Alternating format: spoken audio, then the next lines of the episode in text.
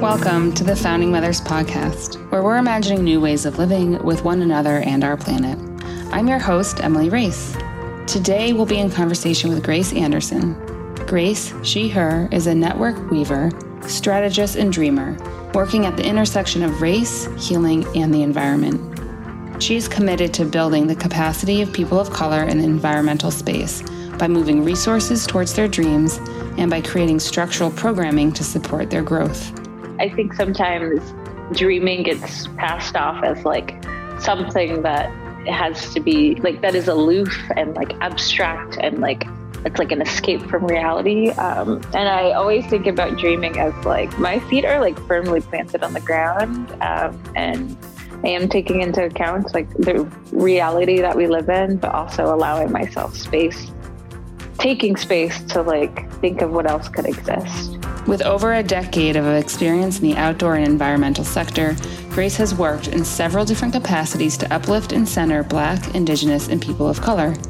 At People of the Global Majority in the Outdoors, Nature, and Environment, PGM ONE, Grace co directed the largest gathering of Black, Indigenous, and people of color who work in connection with the land.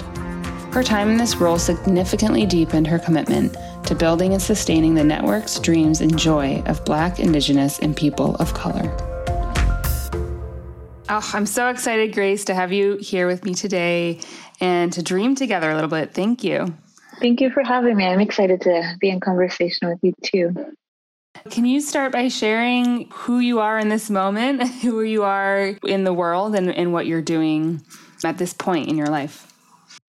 Yeah, I love how you ask in this moment. It feels like it changed, not too often, not the core things, but things do change. Right now, I am a Black woman, oh, always a Black queer woman living in Oakland, California on unceded Ohlone territory. 32, soon to be 33. I am a big dreamer right now really in love with food and connecting with people around food, especially Black folks and food. I'm in love with bicycles and books and expanding my perspective.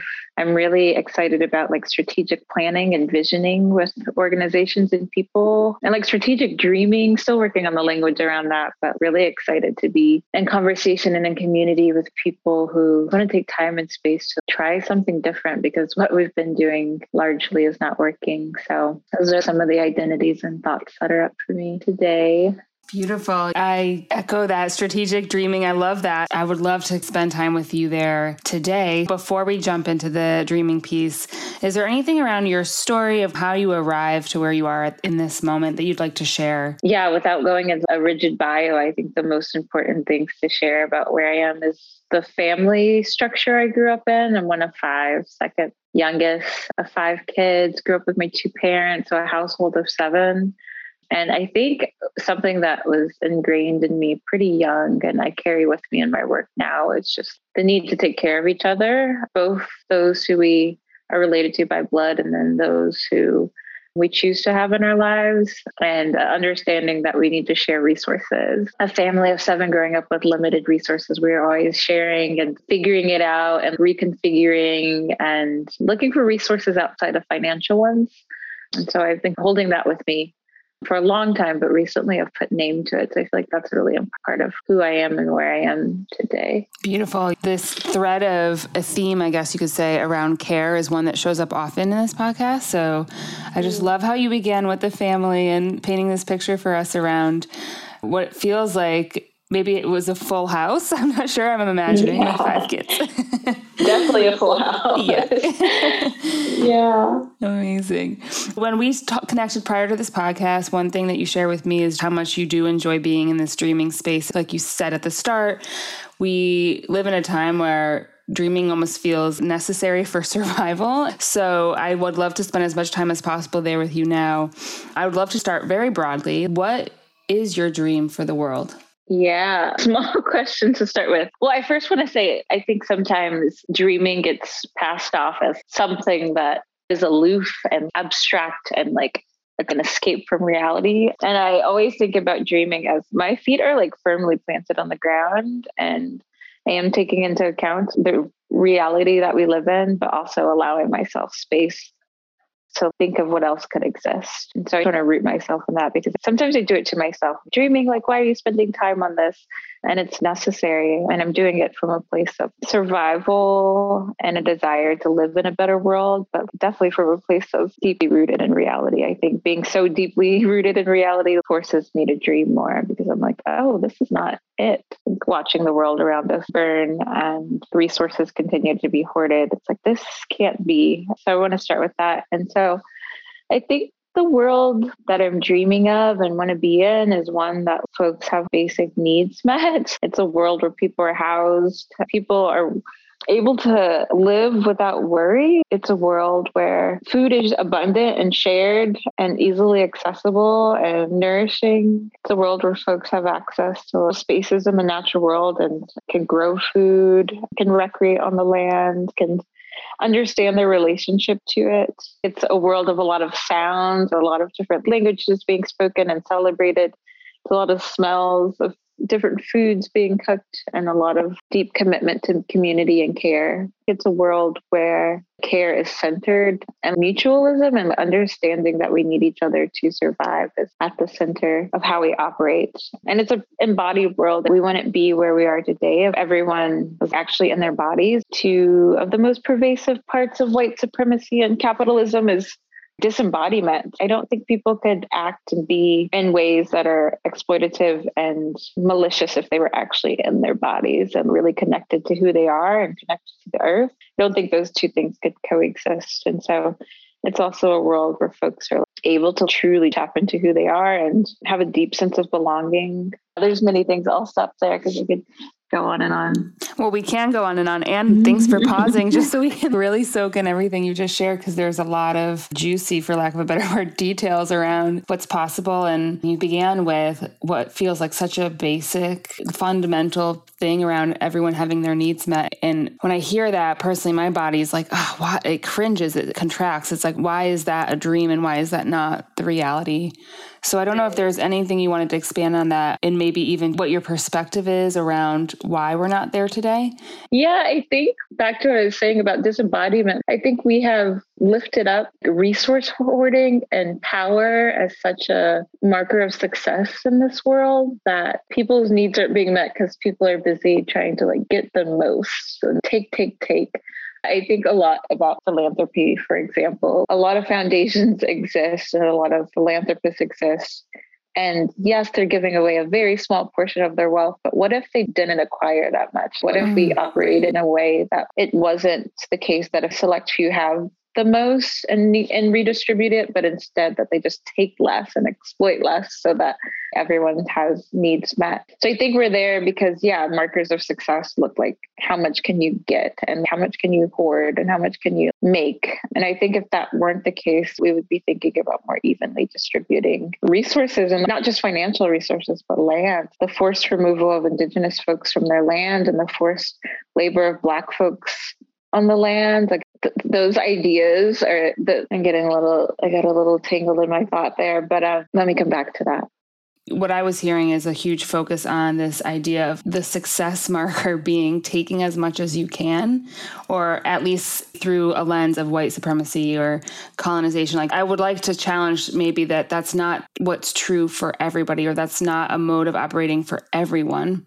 on this earth, right? Because I'm assuming indigenous practices are not about hoarding as much as you can.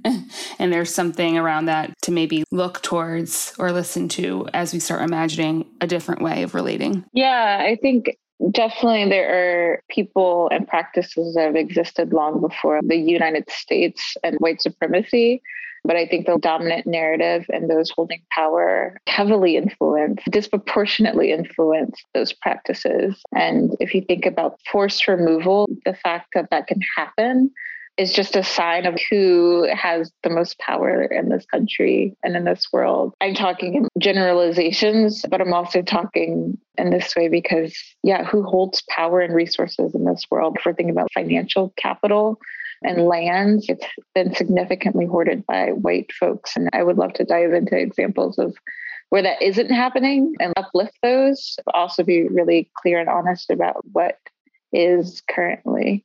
Mm. I'm just hearing back what you said at the start, right? As we dream to be rooted in this reality, and both as an embodied practice with our feet on the earth, our bodies yeah. connected into our bodies, but also present to what is and not trying to sugarcoat it or glass pass it.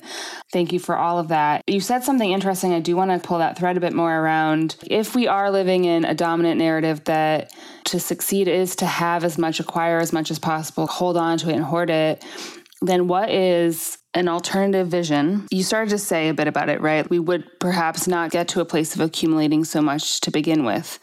But do you want to share anything else around that piece of the vision? Yeah, it would also look like needs being met, and those needs being housing, access to clean air, access to clean water, food, we would live in a world where you didn't have to work to survive and to live on this planet. A living wage, like an actual living wage, not like a poverty wage, but wages that allowed you to take care of yourself, to take time off. I think work being at the center of our culture is by design. Spending 40 plus hours a week working limits how much time people have to think about a different reality. People are just overworked and exhausted. And it'd be cool to think about what else could exist. But when you're having to figure out childcare, without having to figure out how to keep a roof over your head, what I see for the future also just leaves space for people to exist in the world. I know of people and have seen so many examples of people working tirelessly their whole lives of never going to that place or taking that vacation or having time to garden or having time to spend with their children. So new reality leaves a lot of space for people just to be and to experience and to be in their own lives and not dedicate their lives to work and work that has been created by someone else to like manufacture or create things. In a future world, folks are also working in joyous ways. People are really able to spend time making art or whatever other forms of art or expression that they think will influence the world or bring about change and not even bring about change things that are just joyous and fun and mm-hmm. inspire people to look a goal removing the emphasis on production and creation would also exist in that future world. Yes. This whole point around how we've centered work and then what you're sharing just now, it's like you're right. The design of this has had us almost not have any extra bandwidth to dream, to be in the pleasureful state unless we've been able to be privileged enough or set things up in such a way where we are working in alignment with our values and in a way that does fill up our own cups. Have you always had a relationship with your work in which you found that balance and that ability to take breaks and pauses? And if not, how have you gotten to a place of being able to do that?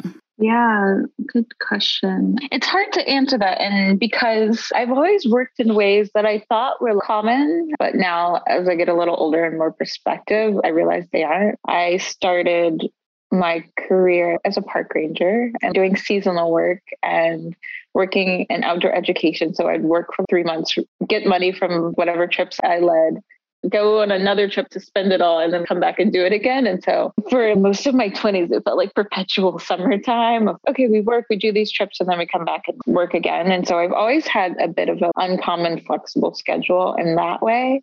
And then after I was in outdoor ed for about six or seven years, I started working in organizations. I had full time roles within various conservation and environmental organizations.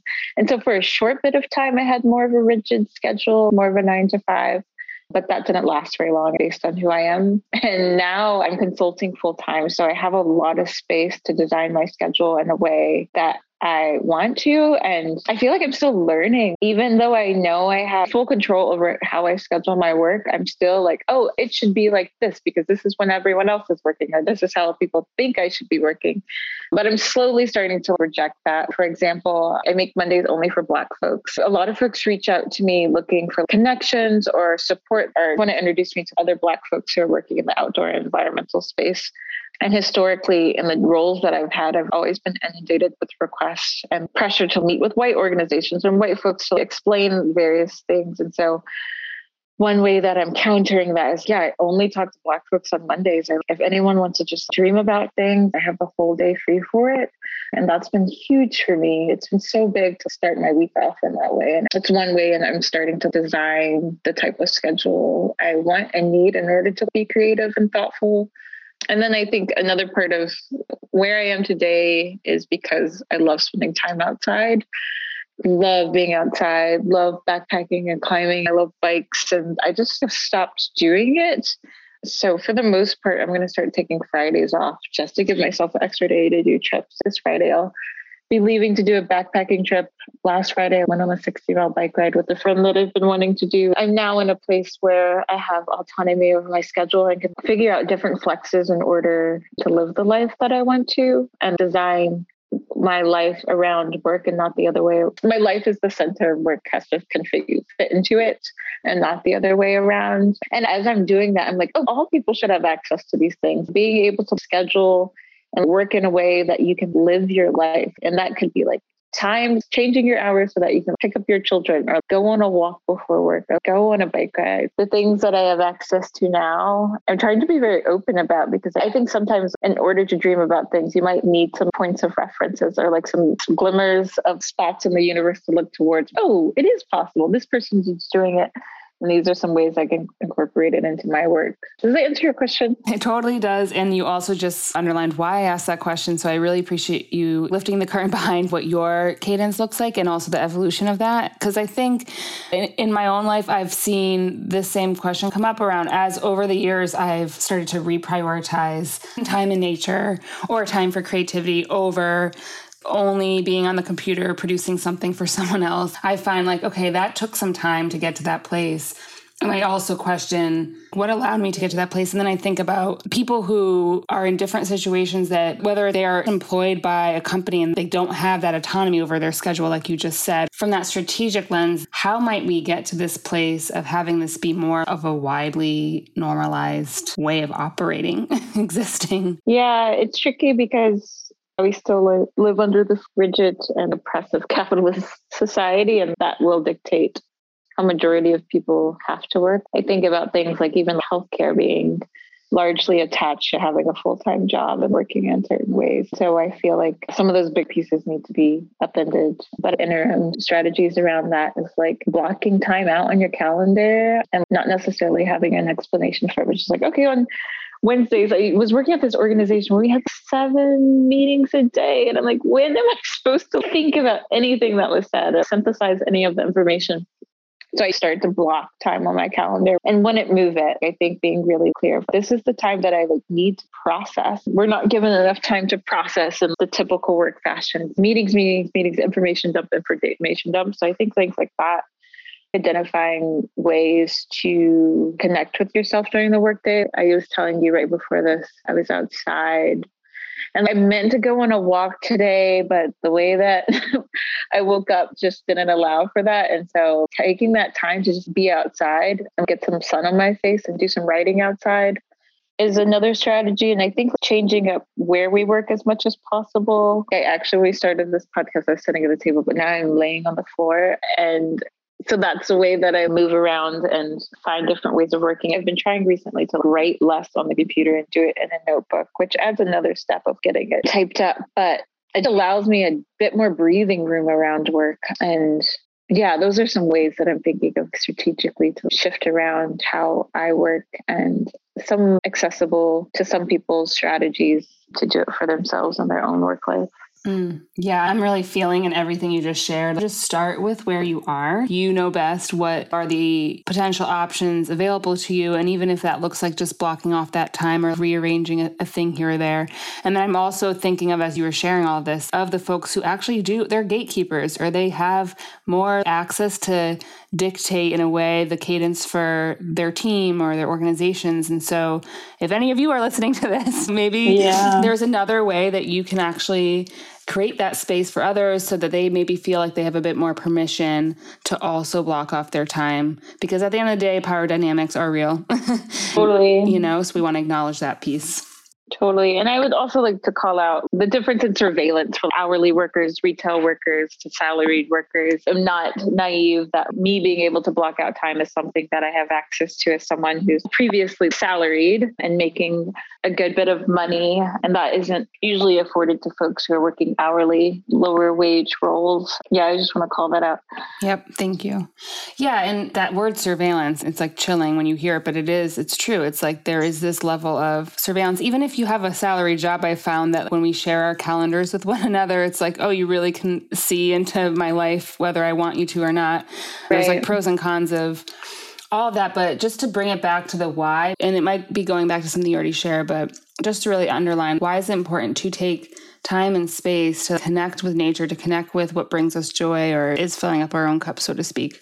Yeah, it's because we it's all we've got at the end of the day. It may sound dark, but I again trying to come from a place of reality. At the end of the day, most people aren't going to remember these like mundane tasks that we're doing. Like, did I ever answer that email? Did I finish writing that strategy document? I think at the end of the day, we are living, breathing people who have needs. And I often feel like the work gets in the way of the living and just being and existing in this world and enjoying life. And so I think as much as possible, taking that in and finding opportunities to connect with the natural world or with the things you love is actually what makes us most creative and thoughtful and expansive. Every time I go outside or spend time outside, for me, that's just a processing thing. And I don't think everyone needs to spend time outside. If that's not what you want to do, then don't do it. But for me, that has such a big processing space for me. And it's also where I feel most comfortable being alone, which is really important to me. And so I think the more time we spend connecting with ourselves and the things that we love, the more able we are to show up for our own selves and for our community and the work that we love. Because coming from a place of exhaustion or obligation or necessity isn't always the most liberatory and creative spaces. Really, just getting into who you are and what you bring through connecting to those joyful places is how we really bring about deep, lasting change. Beautiful. I want to bring it back to the embodiment piece of this vision and this dream. And the fact that you shifted to a reclined position as we have this interview just is a testament to what it could look like to really listen to your body and honor what their needs are. Can you share more around your vision for embodiment and even maybe talking listeners through how we could become embodied in this moment? Yeah, for me, this is a recent discovery. After 11 or so years of being in really chronic pain, I finally had a doctor who listened to me, and I was like, Yeah, I've been telling y'all for years I've had an issue, and no one was listening to me. And I finally found a doctor earlier this year who listened to me, and I had a surgery that completely changed my life. I'm not in chronic pain anymore. And I knew I was listening to my body this whole time and it was telling me that something was wrong. And I finally, for this instance, needed outside help, but it had me thinking a lot about what would be possible if I slowed down enough in order just to feel what would I have a chance to observe. I'm thinking about the times that I've been still enough outside to see a hummingbird. Or last week on my bike ride, we were biking through this nature preserve and we saw this falcon really close, like 10 feet away from us. And we just stood there and observed it. And I think about the things that I'm able to observe when I slow down. And that surgery has me thinking of it a lot now. I think there's just so much to take in that blocking out time just to process and be. That could be like five minutes, it could be 10 minutes. It doesn't have to look like meditation. It could be writing, it could be laying on the floor like a starfish, which I do pretty often with your eyes closed. Just like an opportunity to synthesize and take it in and to notice what's coming up in your body, any aches, any pains, any spots of joy. I was working with a career coach last year and something that she had me do was just like, oh, every time you do a work task that you like or makes you excited or that you get through really fast because you're so excited to do it, make a note of that. And I started to do that in other aspects of my life. I'm like, okay, when I do this with my friends or if I do this by myself, it makes me so happy. And just taking the time to observe that and to mark it so that I remember. I say all of that to say processing time is so important. I've like created a new rule for myself of not making decisions during a call. I love to say yes a lot, but even if I know it's a yes, I'm like, oh, I will get back to you. Just give me some time because it takes me a while to process information and I love to double book myself or lowball myself in terms of compensation. So I'm like, oh, if I just take a beat, it's not going to hurt anything. So I think really, really finding time and strategies to give yourself a bit of time to process and just feel into your own body is really important. There's definitely a quote out there around moving at the speed of nature or something. Yeah. And there's another quote around moving moving at the speed of trust. I'm just thinking about pace at the moment as you share all of this. So thank you again for the tangible examples. And I'm now wanting to bring it back to that bigger vision because I'm trying to imagine, wow, what would this world look like if we were all more deeply in relationship with our bodies and our processing spaces? What do you see that looking like in terms of our relationships with one another, the environment? Yeah, I think it would be so much more intentional and thoughtful and less competitive during the racial uprisings in 2020, I felt the pull to go out and be in the streets and be at the protests, but I'm socially anxious. I go to bed at nine o'clock. And so I was getting so anxious about even before being out, just anxious about going out because I was like, oh, this isn't how I want to be in this movement. I think specifically as a Black person, giving myself a lot of choice around that. And for other Black folks, giving yourself a lot of choices about how you want to show up. And I think taking time to slow down also gives you an opportunity to identify what you're really good at. I don't like being in the front of the room. I don't like speaking in front of people.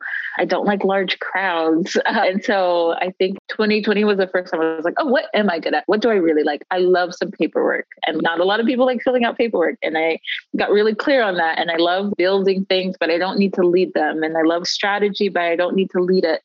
And so I think if we were all able to spend time getting clear and slowing down, we could be more clear in who we are and how we want to show up in the world and not necessarily take on roles that have been assigned to us or like what people project onto us. The Building Movement Project has this really beautiful web of the different roles that people play in movements. And I think if we took some time to really tap into this is what we're good at, what we're interested in. We could be working more aligned and less competitively, and our movements would be so much more robust because we have folks working at several different angles to solve issues and to provide care. It would be more powerful and expansive if we had time to had time slash gave ourselves time to really feel into what's up for us. Yeah, and I would add to that from my own experience too that it would probably be more sustainable because especially yeah, that. yeah, right? Because like in these justice spaces too, there's a lot of burnout that can happen. Right. A lot of burnout. That's a really good point. It is more sustainable. I think I've been seeing more folks moving toward co-director models or even three co-director models, specifically in the nonprofit sector. The expectation that you wear a bunch of hats and you do a bunch of things. And it's like, why don't we just focus on what people are good at and then act accordingly? You're absolutely right, though. It is more sustainable. Mm, beautiful. Yes. Okay. So you touched on this. I'm like connecting a dot here, but you were just sharing about giving yourself space and freedom around how you wanted to show up back in 2020 around those racial uprisings and the protests. And from a more broad level dreaming space you talk about in your bio how you work at the intersections of race healing and the environment. So i'm curious what your dreams are for black indigenous people of color communities. Yeah i will say at this point in time my dreams are of land for specifically Black and Indigenous people, for Indigenous folks, a return of land that was has been stolen, which is all of it. Um, so that's a vision right now. And for Black folks, a space to call our own and a space where we can retreat to and feel safe. That is operated by Black people and for Black people, where Black people are prioritized and celebrated. And I have dreams, and we'll make this into a reality where money and resources are moved towards Black and Indigenous people unapologetically and abundantly.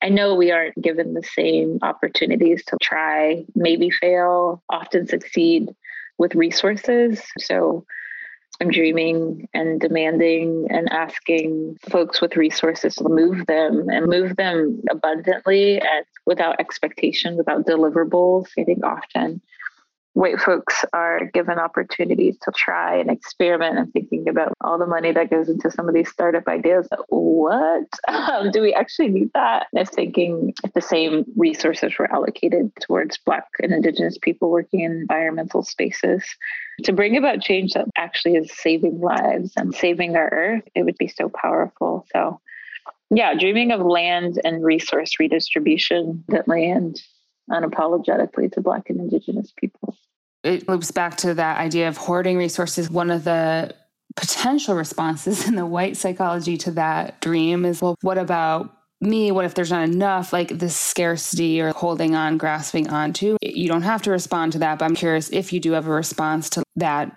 fear, more or less. Yeah. Yeah, I don't think I will respond. Yeah, there's so many thoughts on that. Yeah. Thank you. Of course. Of course. So The other piece of your work, you're touching on it in some aspects around giving land back and connecting with nature and the earth. And so I'm curious what your dreams are for the environment. Yeah, very much related to giving land back and moving resources towards Black and Indigenous people to thrive. That will lead to returning is interesting because I think so much damage has been done that I don't think it's a return to balance, but a balance on the earth again, where we just like take what we need and we're in relationship with the land and not exploiting it. You mentioned several times. I must be excited about it. I'm going backpacking this weekend and I was telling someone about it and they're like, Are you worried about the fires, the flood, the drought? And I was like, Oh my gosh, right. There are so many things impacting our earth right now. And yeah, I think it's also an environment that isn't scorched and thirsty and holding more than it can carry. Yeah, those are my two main dreams for it. Us just getting back into right relationship and stop exploiting it. And it's livable for everyone. Where might we begin with that? Again, back to some strategy.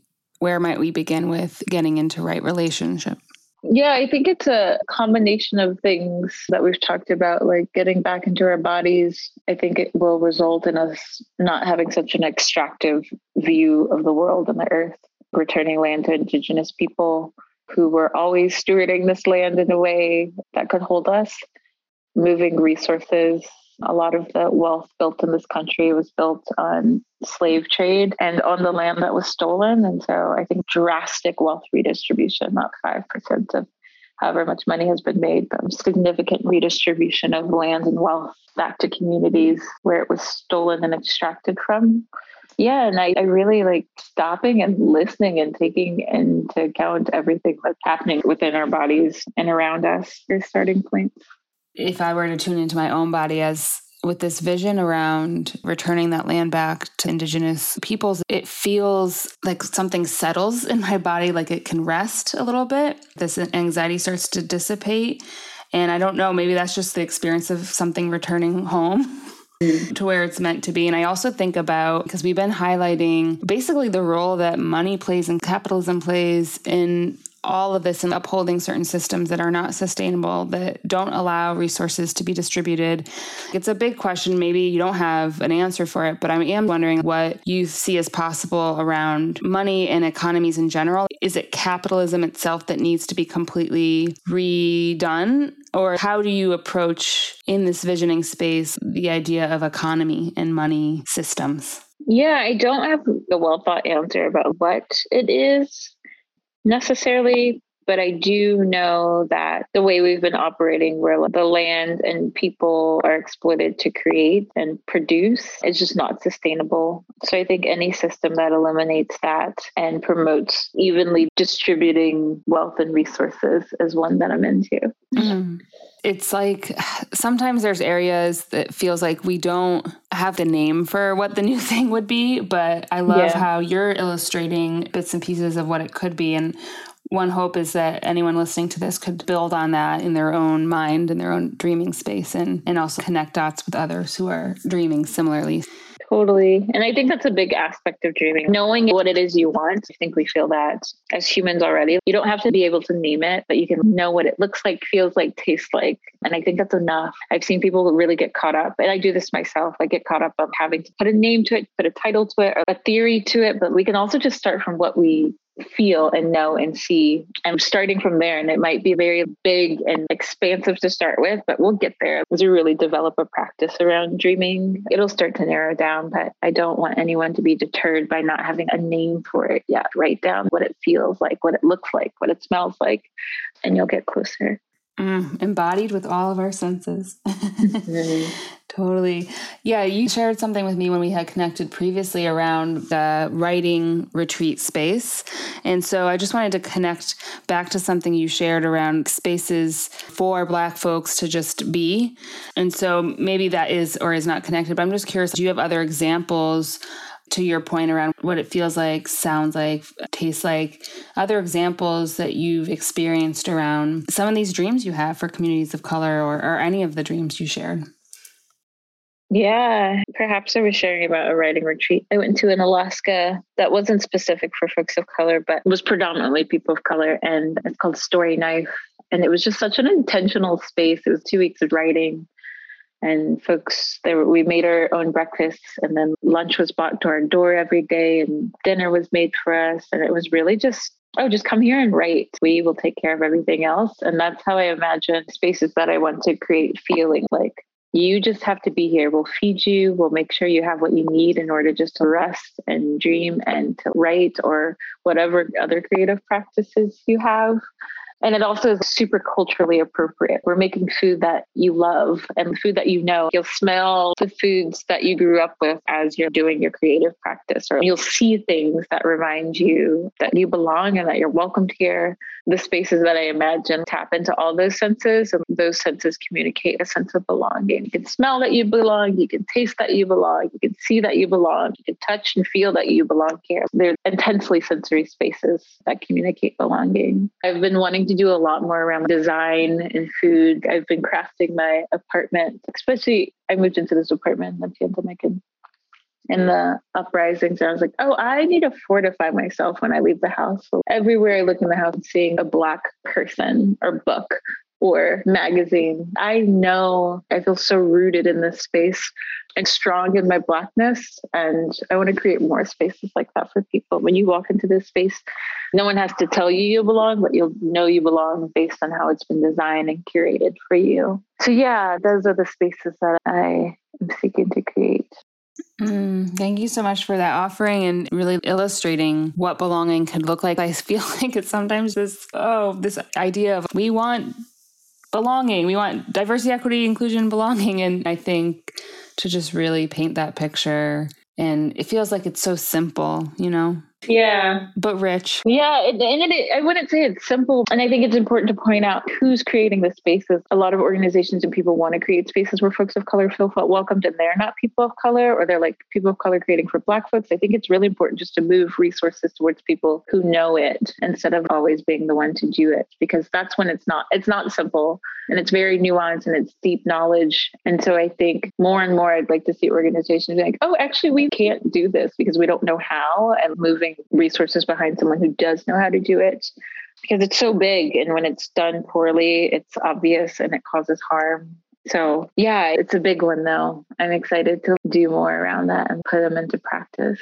well, with that, I'd love to transition to hear any areas that you would like folks to collaborate with you or reach out, support the work that you're doing and the dreams that you have. Yeah, thank you for that. Yeah, I'm really, really interested in design. And that looks like a few things. Like, I think it's event curation, but I also think it's physically designing spaces that celebrate and highlight Blackness and restfulness. I'm thinking about all the places I have to lounge in my apartment just to lay on the floor. So, really interested in that, really interested in event curation for Black people.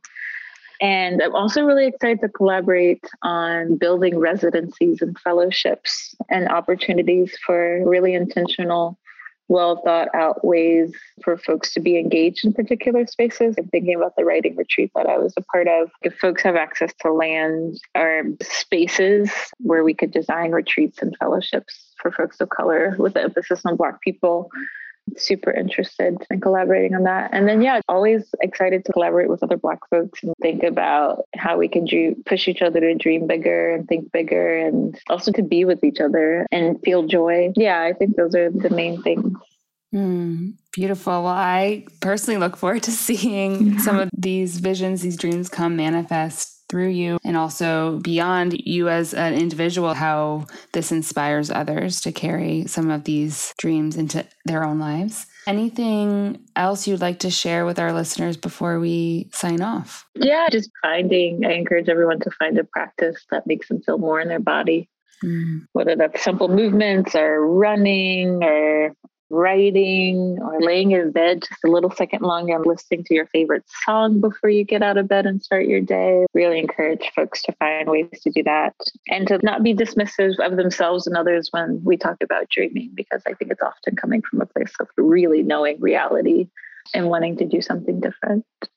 Beautiful. Oh, I love that. I, love how accessible that feels. And I really appreciate you and the time that you've given all of us today in sharing a bit of yourself with us and, and the dreams that you that you have.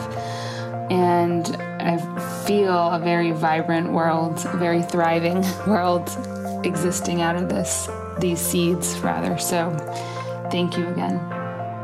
Thank you, Emily. I really appreciate you inviting me and your questions and yeah, connecting some dots and like asking really thoughtful questions to push me to like think bigger and deeper. Um, it's been really wonderful to talk to you. Thank you for listening to this episode of the Founding Mothers Podcast. This podcast is produced and hosted by me, Emily Race, and edited by Eric Weisberg. If you want to support the show, please leave us a rating or share this episode with the important people in your life. We'd also love to hear from you if you or someone you know would be a great guest to share about their vision for the world. You can email Emily at founding-mothers.com or visit www.founding-mothers.com slash podcast.